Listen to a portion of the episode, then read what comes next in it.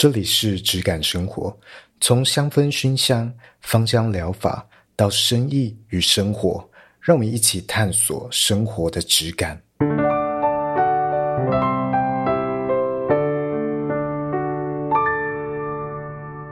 Hello，我是伊登。Hello，我是轩。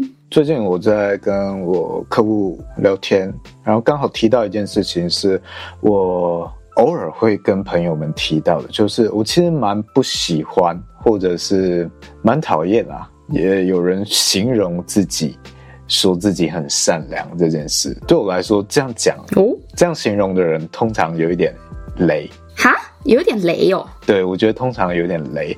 呃，因为这个这件事情是我自己大概。国高中左右的时候是有一点那种正义感比较强吗？所以我会，我可能也会这样自己认为自己哦，我就是要做一个也许正派，要做一个善良的人之类哦，可能会有这样的感觉。但是随着长大，你会发现大部分事情都不是可以这样子这么简单的判断的。对，没有办法这么简单的判断。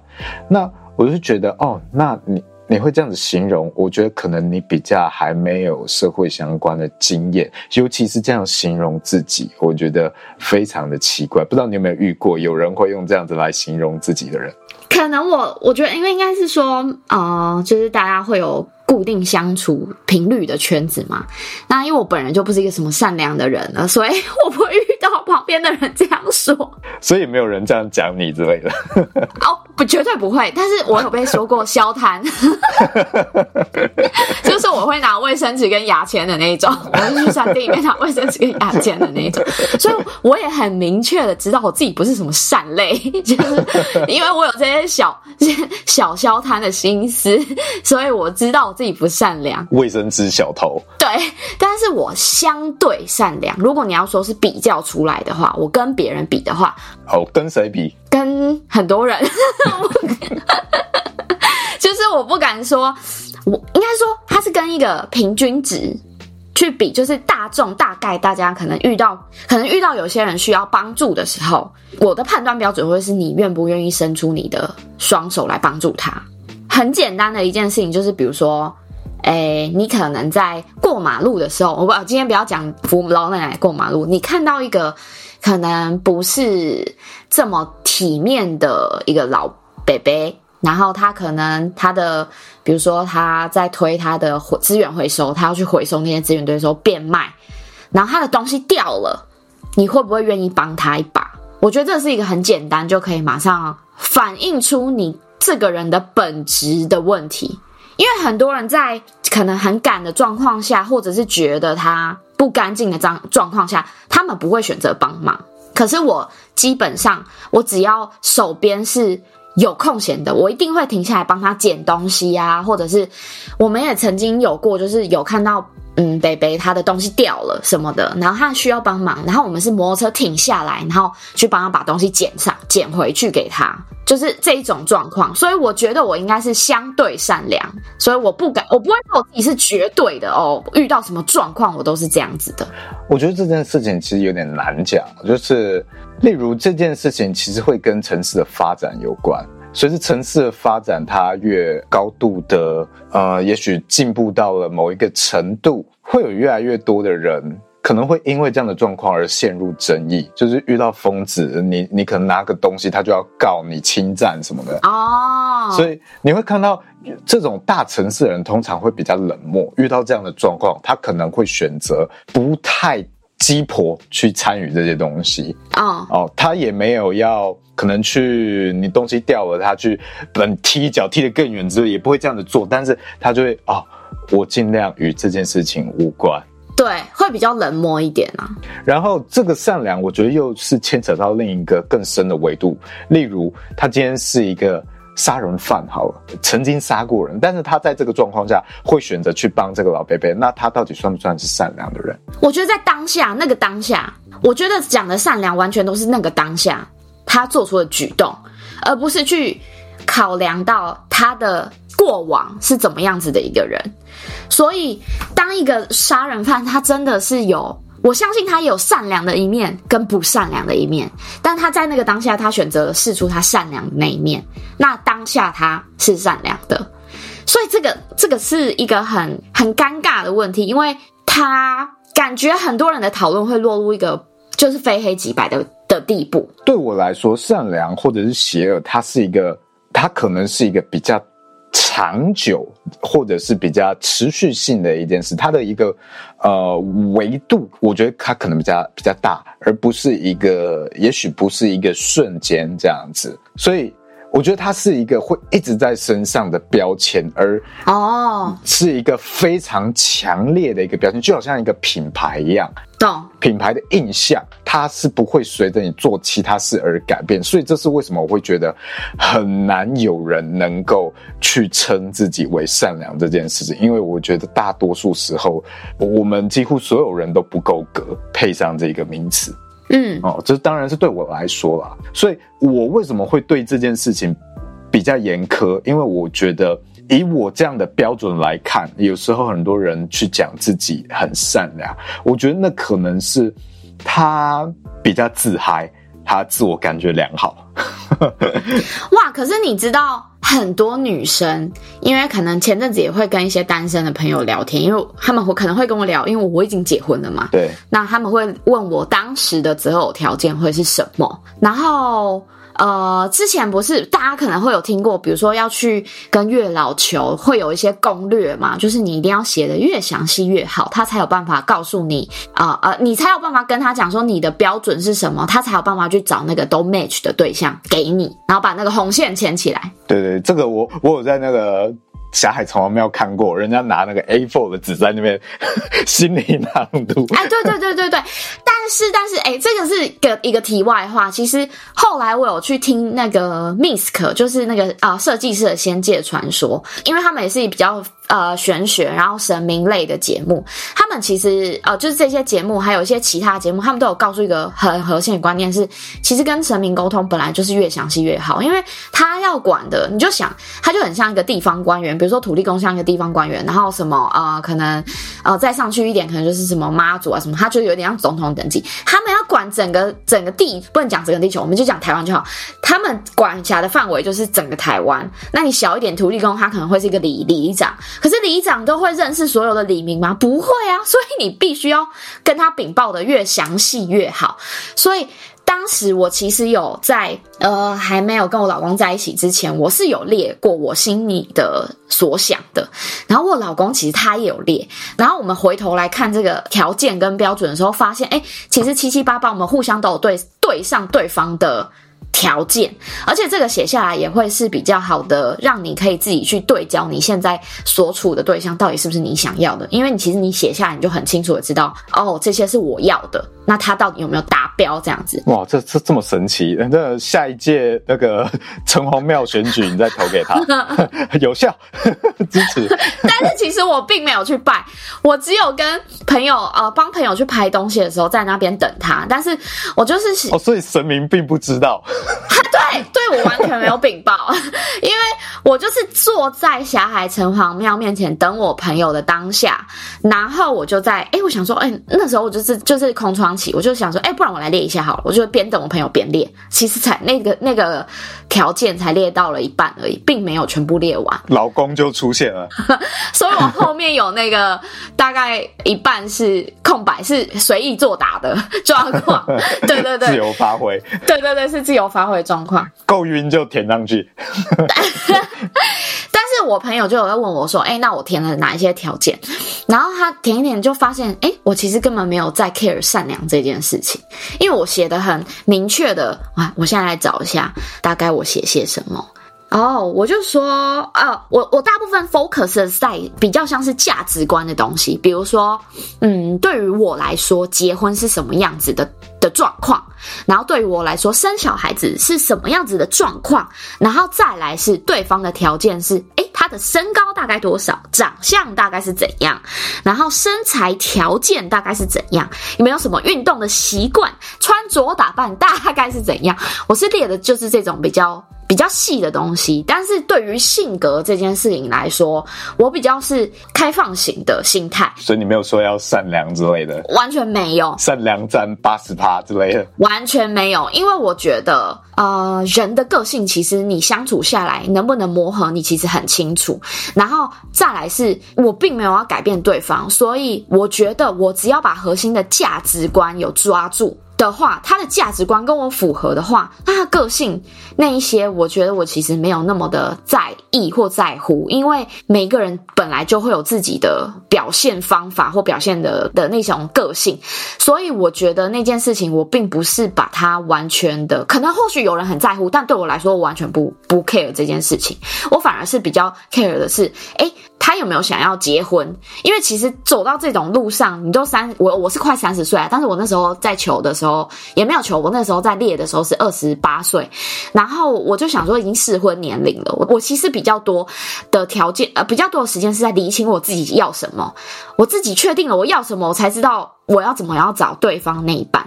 可是很多人列条件的时候是完全不知道自己要什么，然后就把所有东西都列上去啊，善良啊，孝顺啊，这种东西都列。所以我朋友朋友就问我说：“那你不觉得要孝顺吗？或者是要善良吗？”我说：“我当下完全没有考量这件事情呢，因为他就觉得，哎，这个这种东西不是很多人都会列出来说，这样才可以看得出来另外一半的。”个性如此如何如何？比如说他对于父母的方式啊，或者是他对于路边小狗需要救援的小狗的方式的的心是什么啊？你才看得出来这个人心好不好？可是我觉得，其实那刚认识你都可以演得出来，可是价值观是很难演得出来的事情。对，你刚刚讲的这些很多，其实。我觉得都是有波动性的，都会随着外在环境啊什么而会有对啊改变。尤其是你列出一个这个人，我希望他善良哦，这真的是一个非常非常很难去验证的一块哦。到底怎样算善良？他会喂路边的小狗，哇，好善良哦。哇，我 哎，会不会有一些人在字字界上打说自己很善良，就是因为他可能常常在 Instagram 上这样子做而被别人称赞？你有遇过吗？你玩交友软体的时候，你有遇过的自己在自己的标签上面写自己善良？很多人会这样写哈，我就觉得很神奇啊。因为我没有玩过交友软体，所以我不知道善良是可以一个拿出来被贩卖的。icon 哦，我觉得很奇怪，就是我觉得这件事情不应该自己拿出来讲。对啊，不是别人讲你吗？对啊，这应该是他人长久相处，然后他人的一种感受，而不是自己讲出来说：“哎，我很善良哦，我的长处善良。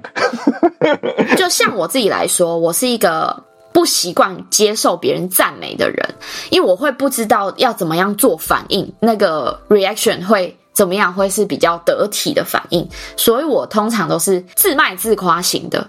但是，即便我自卖自夸，我也从来没有讲过。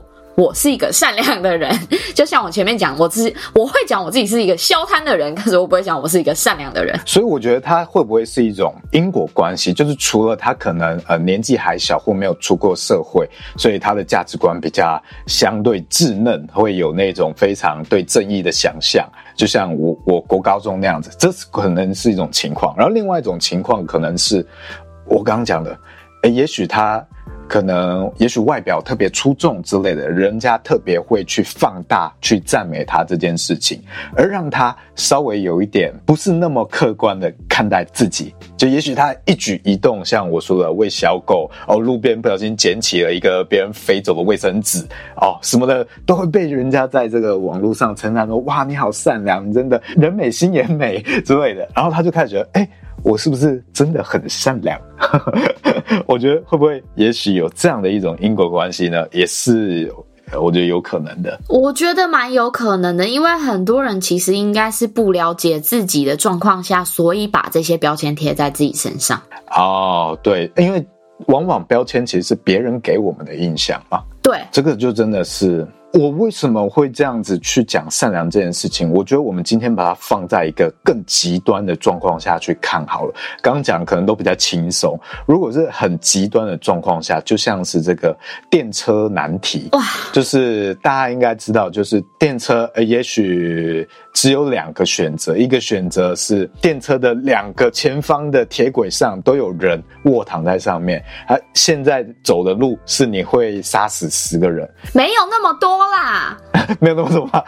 那可能我是个邪恶的人，你太邪恶，你的情境错，他的情境是呃，刚好那个火车上他遇到了一个岔路，那一边的岔路是躺着一个人，另外一边的岔路是躺躺着五个人，那你的选择会是走哪一个？哪一条路是一个人的路呢，还是五个人的路？那你再怎么选，他都是会有牺牲的，对，都是会有人死亡的。所以没怎么选，我觉得你都没有办法去称自己为一个善良的人。你有看过网络上之前有一个影片，是有一个爸爸，一个国外的爸爸，家里有那个小朋友都，他有养一个小朋友，然后是一个两岁的男孩，然后他养一个小朋友，讲养狗，他家有有一个小男孩。两岁，然后已经开始可以玩玩具了嘛？他他就有把他爸爸就摆出一个铁轨，就是用那个呃木头火车跟木头铁轨，他就摆出来，然后一样就是一边放一个，然后一边放五个，然后他就把这个电车难题呢，世纪难解的电车难题问他儿子说：“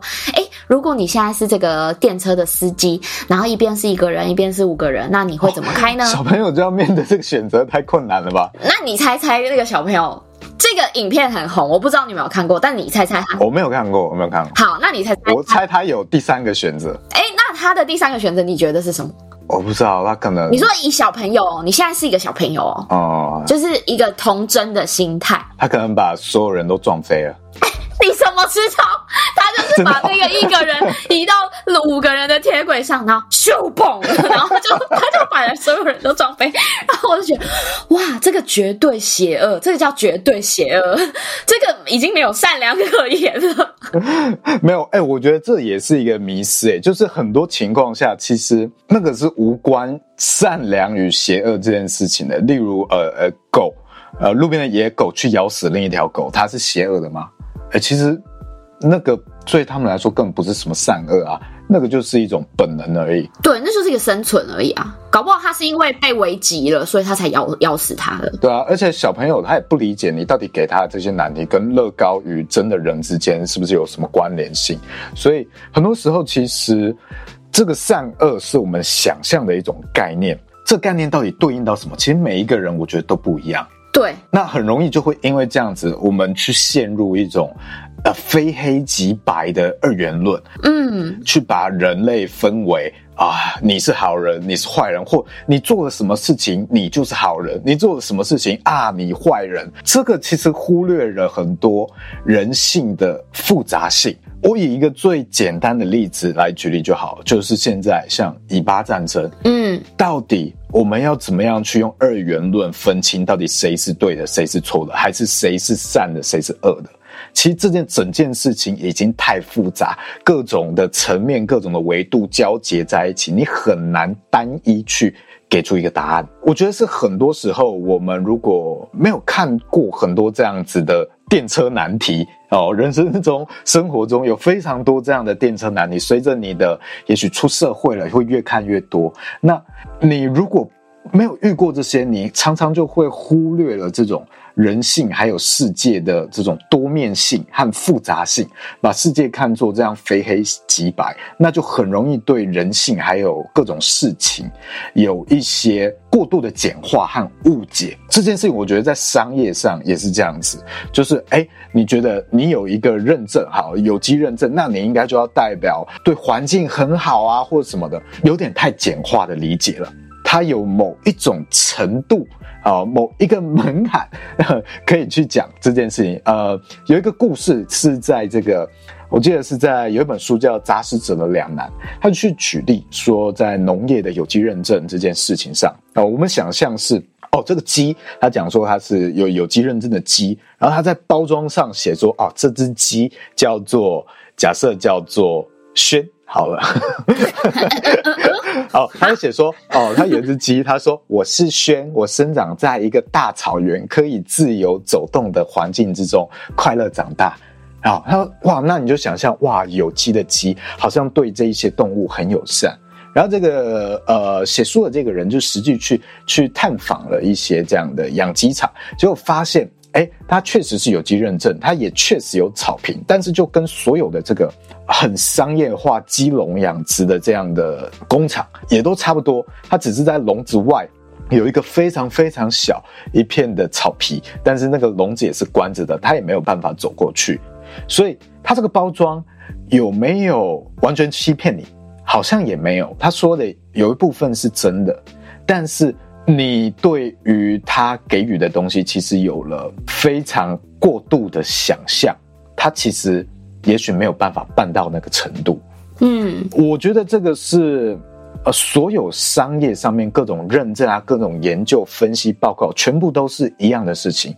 你只要有标准，就有人会去渲染、放大它，导致我们消费者对于它的想象远超过他提供的东西。这个就是很容易，我们会把一件事情太过度简化去看它，还有去忽略了它的复杂性。其实像你刚刚在说二元善恶的这个二元论上面，之前有读过，有一个也不是读过，就是轻轻碰过。我不能讲说我很理解，就是啊、有一个剧作家叫沙特，然后他就讲过一个概念叫他人即地狱的概念，就是在。这个世界上，只要是我们是一直都是一个群体的动物，那你就会有，你就是你自己世界的主体嘛，别人都是你的客体嘛。只要有主体跟客体之分的话，那别人永远都会是你的地狱，因为别人的选择可能就会影响到你，那或者是你的选择就会影响到别人。就是也有一个韩剧，就是一个韩韩国的网漫，就是用这个概念下去发展了一个很可怕的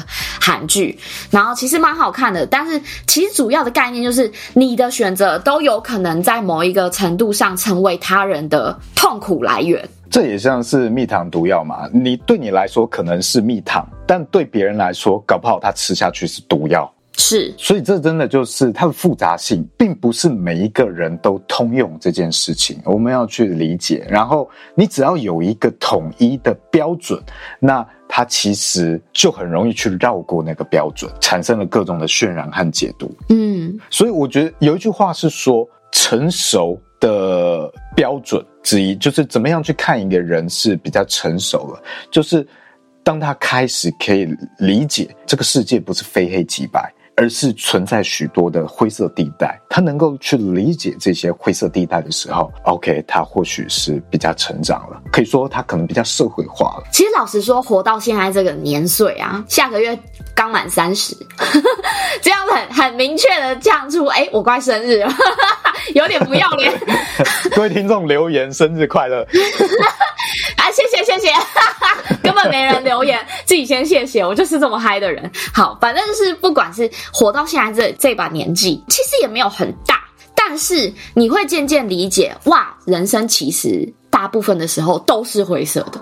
其实真的没有白很多白色的时候，也没有很多黑色的时候。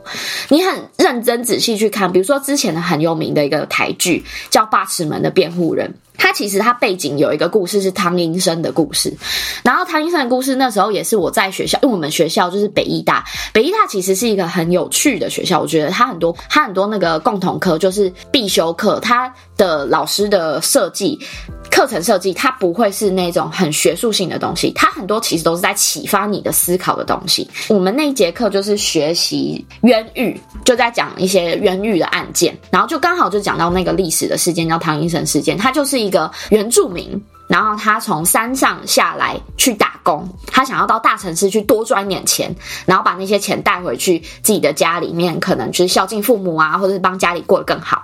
所以他就从山上到了平地去。然后呢，当时的就业环境就是当时的当时的台湾的环境很差，所以你找工作并不是那么好找，而且有歧视的状况下，那时候很歧视山地人。就是从山上下来的。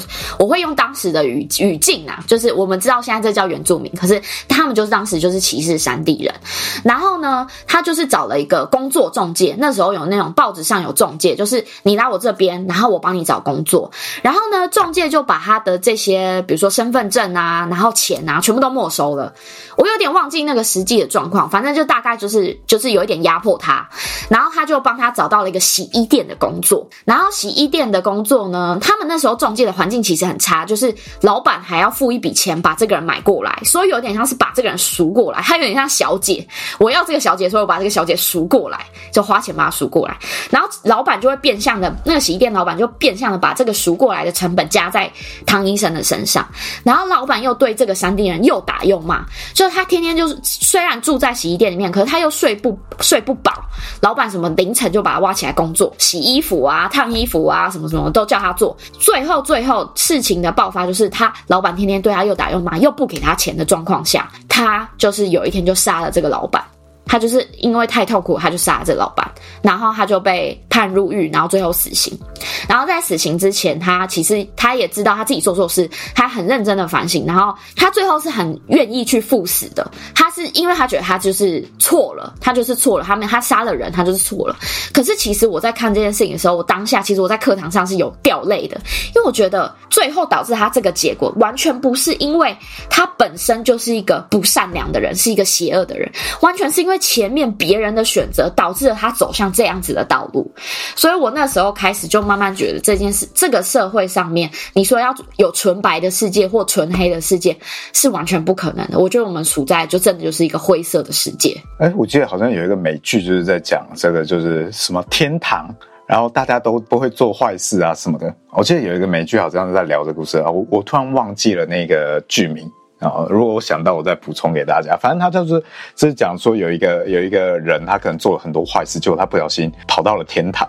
然后天堂所有那些人都很 nice，这样子，都是只有白色的事情，没有黑色的事情。哦，哦，它是这样的概念。然后你刚刚讲那个故事，我其实想到，我延伸想到了法律这件事情。我觉得这个可能是我们在出社会，然后如果也许接触到呃法律啊，或者是被告啊之类的，才会意识到的一件事情。哎，希望我们的听众不要被告啊，这样子这样不太好。希望我不会被告，就是。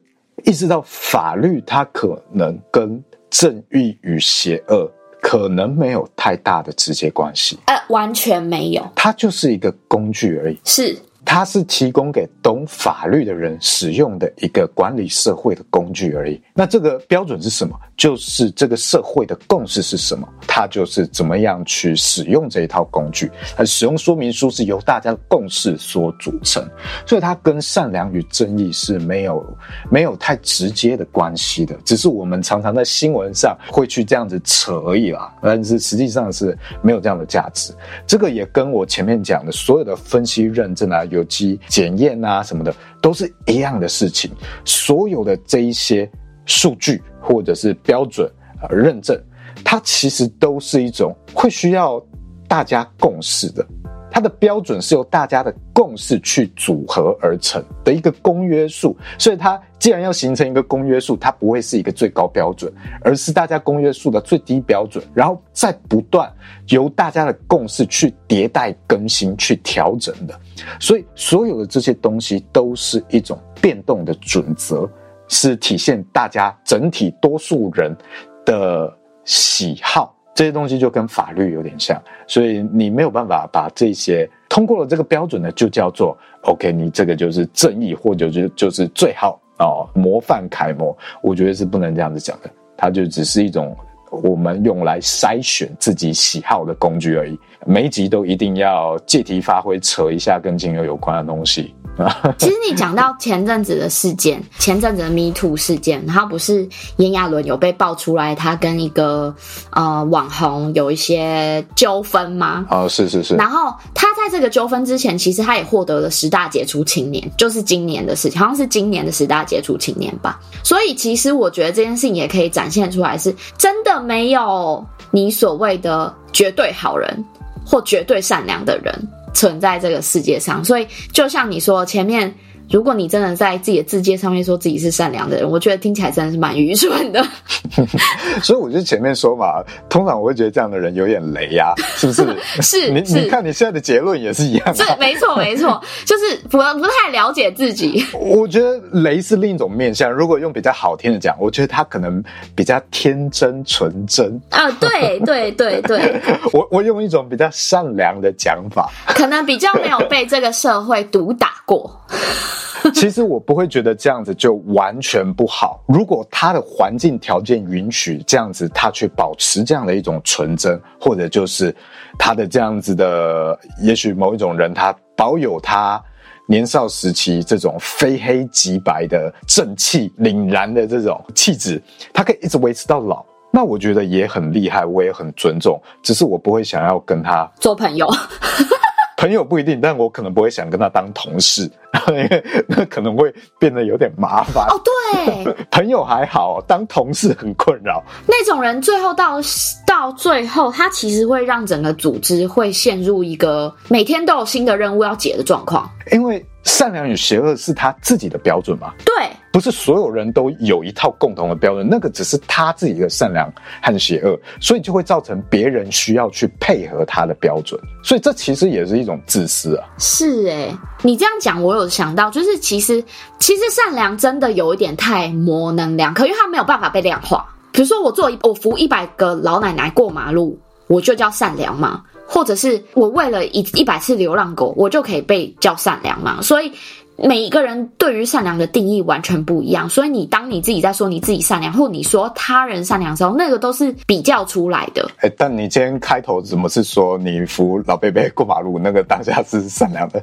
没有，我说的是相对善良。我并没有觉得我是绝对的哦，我就是一个超级善良的，因为我相对的是，我还是会做一些小奸小恶的事情啊。我还是会，比如说有时候停摩托车不一定会停在停车格里面啊，但是我不会说我是一个。会杀人放火，但是我会扶老奶奶过马路的那一种这么混沌的状况，我觉得应该说是友善。对，你会去表达你的友善，我觉得其实这样就够了。我们不要到那个那么高的一个标准，那么大一个帽子去扣上去，说这个是善良还是邪恶，我们不用做到那个程度。我觉得我们只要去保持到追求到能够。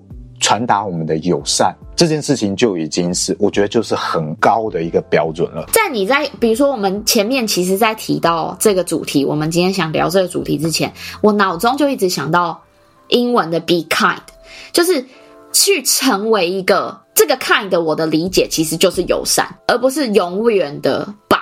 永远的善良这件事情，就是哦，我们去试着成为一个友善的人。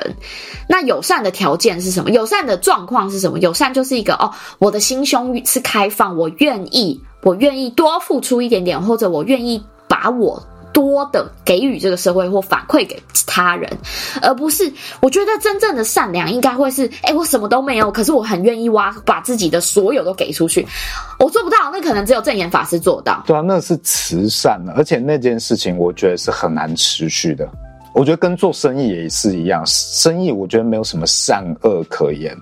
我觉得有些人会说，像是精油。觉得哎、我好的东西或者是纯粹的东西，我就应该要用便宜的价格让大家所有人享用。它的便宜其实是要有一个标准的，是至少要让能让这个产业链上所有的人都能获得持续且稳定能够生活的收入。这件事情前提有达成，我觉得你在这方面做追求，才能够说为是一件。应该说，你这些都达到了的最低标准，你才可以说它是一种。便宜，嗯，而这个标准是你要用你自己的成本来看，你不能用跟其他不同制造过程、不同成本，但是叫一样东西的来看。例如，呃，可能放山鸡，你在山上放养的鸡。跟这个呃笼子里面没有没有回转空间，有一只叫轩的鸡，然后 它的成本啊，你们好烦哦。他们两个你把它对比在一起，说我今天放山鸡，我希望让所有人吃到这个真正纯粹健康好吃的鸡，然后去拿它跟那种笼子里面养的去比较说，说因为这个东西很好，所以我要卖的跟这个呃商业大量养殖的价格一样。才叫便宜。我觉得这件事情是错的，而且消费者不应该这样子去要求他。这样是错的，而且是我觉得甚至是有点恶劣的一件事情。我愿意去扣上一个帽子，说这样的要求是有点恶劣的。你要用它放山鸡的成本，它自己的成本来去算，它相对来说便宜的价格，那个才叫做便宜。所以大家现在才说哦，你要追求好的食物，好的食物来源其实是反而比工业化的这些食物要贵的。其实你讲到这些，我就会想到。亚马逊的 CEO，他有一年，他就是在好像是对一些毕业生吧，对，他在对那个普林斯顿大学的毕业生的演讲，然后他就讲到一句话，叫做“聪明是一种天赋，而善良是一种选择。天赋得来很容易，而选择则颇为不易。”那我其实也蛮好奇，那关于他这句话，你会怎么想？哦，这句话也是交友软体上别人自荐很常会写的，好烦哦。我会觉得这边的善良，我觉得把它放上友善，对，就是我们刚刚讲的，我觉得会比较恰当。是以翻译上来说，因为我觉得现在现在的翻译基本上都是叫大家善良。可是其实你仔细去读过他的原意，是他的祖父在告诉他的故事是：我知道你很聪明，我也知道你很棒。可是我们可以去选择当一个友善的人，或我们可以去做出一些友善的选择。这个选择是比较对于这个世界上来说更好的发展的。比如说，我们可能在选择呃干净的能源上面啊，或选择一些就是你可能。能在做一些决策上面，而不是为了利益或者是你的天赋服务，而是为了这个世界服务。所以我觉得他讲的比较语境上是在讲友善，可是我们的翻译很多都是在讲善良啦。但我觉得这要看你讲述的对象是谁。如果今天是一个孩子的话，友善这个概念，我觉得可能相对来说比较难。但是善恶这个概念，或许对于孩子教育的时候，也许比较比较好去理解。然后这种。呃，勇士啊，恶龙啊，这种善与恶的关系是，所以我觉得要看你你的讲述的对象是谁。但我觉得我刚刚我听，我觉得你的那个想法是出街的。原因是什么？因为小朋友他的心智发展，哎，毕竟我现在养了一个小孩嘛，就是小朋友的心智发展是间接性的，所以可能在某一个阶段是刚理解这个世界的雏形的时候，我可以用恶龙，然后跟打倒恶龙的人，那叫什么勇士？哦，对不起，勇士跟恶龙的概念让他理解。但随着他年纪慢慢慢慢，可能从两岁到四岁了，我就要撇掉恶龙跟勇士的讲法了，可能更多的是要让他可能看着我们。怎么做？所以很多时候，其实完全都是父母需要先有神神教，就是你需要让他看到你在做什么。尤其是小朋友，他的模仿最大的来源，全部都是来自于爸爸妈妈。我就讲一个，我女儿现在八个月，然后前一天晚上，她就不睡觉，就很亢奋，不知道在亢奋什么。然后我就跟她玩，然后她就，我就突然看她玩一玩之后，然后她突然在摇摇头，然后想说，哎。他居然发展了摇摇头这个技能，然后就学他摇摇头给他看，然后就是有点像我是一面镜子，然后他看到我摇头，他也开始又摇又摇摇头，所以我们两个就是可整个晚上不睡觉，然后就在那边摇头摇头摇头，两个摇头娃娃这样。可是你想哦，你看，其实一个八个月的小孩，他就已经足够具备了模仿大人的技能。你很多时候他不会什么东西，完全都是大人没有教，或者是大人没有做给他看。因为很多大人会抱着本位主义，我们一开始也会，就是会想说，哎，你怎么不会这个？你怎么不会什么？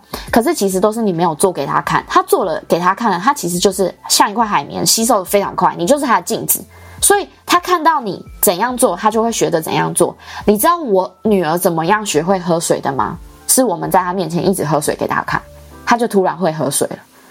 所以。小孩完全就是，我就在思考我要怎么教他善良。其实没有一个好很好的教法，但是我觉得就是先从我自身做起，就是我怎么样去面对这个世界，做出什么样的选择，他就会理解什么样是善良的，什么样是不好的。哦，这我们家也是有一点类似，就是我父母不太是讲大道理的人。但是他们很常去讲他们在处理也许家庭问亲戚的问题，或者是处理客户生意上的问题，他会讲他们遇到的故事，以及他们怎么样去处理怎么样做选择，然后我们会看到这些选择的结果。这件事情其实就已经有足够的教育意义了。嗯。然后你前面在讲说这个善良与邪恶，呃，勇者与恶龙这件事情是属于一个初阶，这件事情我很赞同。就是这些其实都是一种学习的框架。是刚入门在学一个概念的时候啊，非常极端跟清晰的这些词汇或概念，可以协助你进入，协助你理解这些东西。然后随着你的。呃，认知越来越深入之后，这些框架都是应该逐个去被打破掉的，因为最终这些框架都其实不真正存在于这些世这个世界上，这些框架只是我们帮助你学习的工具而已。那你要自己找到你的你的那条路，你只有自己能够找到自己的那一条正确的道路，或者是你舒舒适的处世之道。这件事情，我觉得其实应用在所有的地方都是一样的，包括像是精油也是一样。就是我常常去讲的这些分析、认证啊、检验啊等等，这些都只是一种框架，或者我们去教你怎么样去应用。例如啊，薰衣草就是助眠啊，迷迭香就是呃，可以协助你记忆什么的。哦，这个就是。像在教小朋友一样，你是方疗小朋友、方疗婴儿，所以我这样子去讲，像在讲善恶善恶一样，这样子去讲。对，这个是很简单粗暴的一种框架。但是当你今天已经入门了，你开始要往更高一层去深入，去理解到植物，去理解到自然的时候，这些框架你通通要去打破掉。所以阶段不同，用的语言不一样。但是我觉得，当你被打破的时候，其实你你也会有混乱期哦，一定的。你会觉得，哎、欸，我当时学的。跟现在学的完全不一样的诶，然后你就会有一个自我价值的混乱期，所以其实，在小朋友身上也会有这种时期。我觉得也是，我听到这里我也是蛮担心的。哦、这人生还有任何事物的阶段都是这样啊，就是有一个那个认知曲线嘛。我们之前有讲过，你刚开始学一个东西的时候，你会觉得你自己的。知识飞快的成长，然后成长到一个阶段，哦，你你你这一段过程成长的过程中会非常的有成就感，然后觉得哇靠，我超屌，我是神童天才。到了一个阶段，你才会发现你根本什么都不知道。没错。你第二个阶段就是认知到你自己其实不知道，嗯，然后才打破了这个框架，逐渐重新建构起新的认知，去稳定的再重新去成长。所以为什么我常常会去讲？我不太愿意再去讲精油的这些疗效这些事了，别人要讲就给他去讲，因为我能够明确认知到，它不是能这样三言两语用一个很简单的框架去框住的。因为我相信我今天在面对我在讲述的我的听众们，已经不需要我去讲那些东西了，那些你去看书，其实你都看得到。那我希望沟通的是，OK，其实还有下一个阶段，你要去打破这些框架之后的存在，这条路才是我想要告诉大家的。然后这个我也其其实是想到，我们之前有一节聊聊，我也很不喜欢“高我”这个词嘛，嗯，其实是类似的意思。我觉得这个也是一样，你在讲这种，也许能量工作者啊，能量自我修炼啊等等的幼儿。的婴儿，你要对他们讲述这个概念的时候，这是一个最入门的一种让你理解的框架。但是很多情况是你没有意识到，你以为这个是一种专家的表现，你讲述这种东西或用这样的方式去讲述，你以为这这样才能体现你自己是专家，于是你就开始你在你的 Instagram 上，你在分享跟别人沟通的时候，都开始用这些词汇啊，我的高我啊，怎样，我的呃与宇宙的能量连接啊等等，这些东西就会变成好像是。能量界的晶晶体一样，你其实没有在沟通，你没有意识到这些框架，其实在你的下一个阶段已经在局限你了。你没有意识到，你必须要打破这些框架。嗯，啊，所以其实它是存在阶段性，你到底这些词是在跟谁沟通的问题。我觉得善良也是一样的问题。所以我觉得，无论任何领域的学习，也就跟。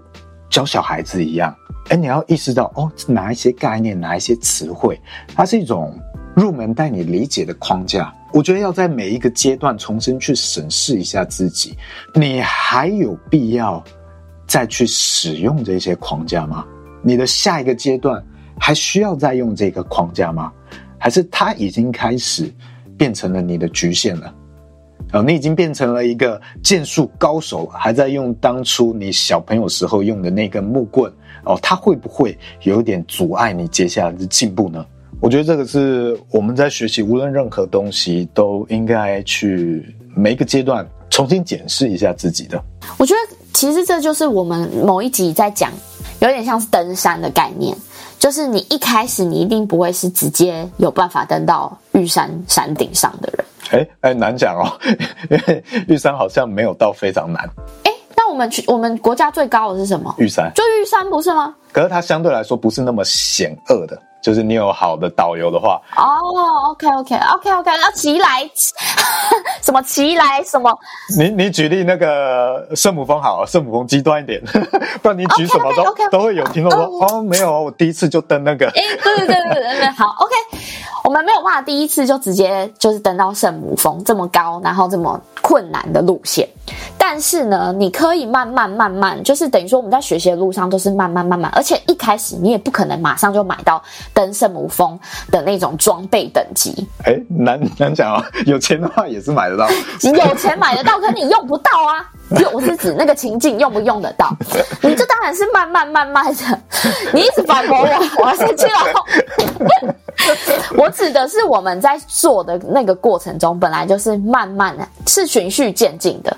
而且，当你登完了可能两三座，你会就是就像你说，你会对自己。开始有点自豪了，可是你在进到下一个阶段之后，你会又会被打到原打回原形，然后就觉得靠北怎么会是这个样子？因为像其实我自己在学习很多事情，比如说呃，像我有学习过的一个一一个东西，一个音乐是半途而废的，就是我小时候学过曲笛，中国笛，然后。他就是前面，其实我学的蛮快的，就是我是很晚才加入国乐队，可是我学习的蛮快的。不过我遇到我的第一个关卡，就直接把我打成原形，然后我就我就再也不想练了。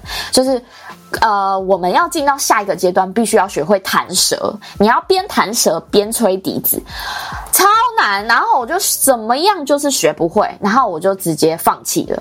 所以也有很多时候会遇到这样的状况，然后再来，比如说学跳舞，我曾我小时候学跳舞学了很长的时间，然后我也是常常会遇到一些动作啊，或者是力气不够，然后反而你还是要回来锻炼这一块，然后你锻炼完了，你才能再往更上一阶去控制身体什么什么的。所以其实我觉得学习的这个过程上面，其实本来就会是进进退退，进进退退，它不会是。一触可及，它不会是一下你就可以达到顶点，除非你真的很有天赋。你刚刚举登山的例子，其实我想到的情况是，我登山的经验不多，但是我有爬过雪山，所以有爬过一些比较高的山。那我第一次爬山的时候，我带好多好多装备，好多工具。你会觉得我我面对一个我很未知的一个领域，然后我想要尽可能的准备完善，然后我去看别人的攻略，听别人的建议，哪个东西好，哪个东西必带，然后以及我自认为可能会用到的东西，我全部放进去，它就很重，反而阻碍了我登山。很多东西其实我没有用到，然后在可能下一次爬山，下下一次爬山，我才逐渐去理解。这些工具该怎么带？这些工具该怎么用？什么样的工具是适合我的？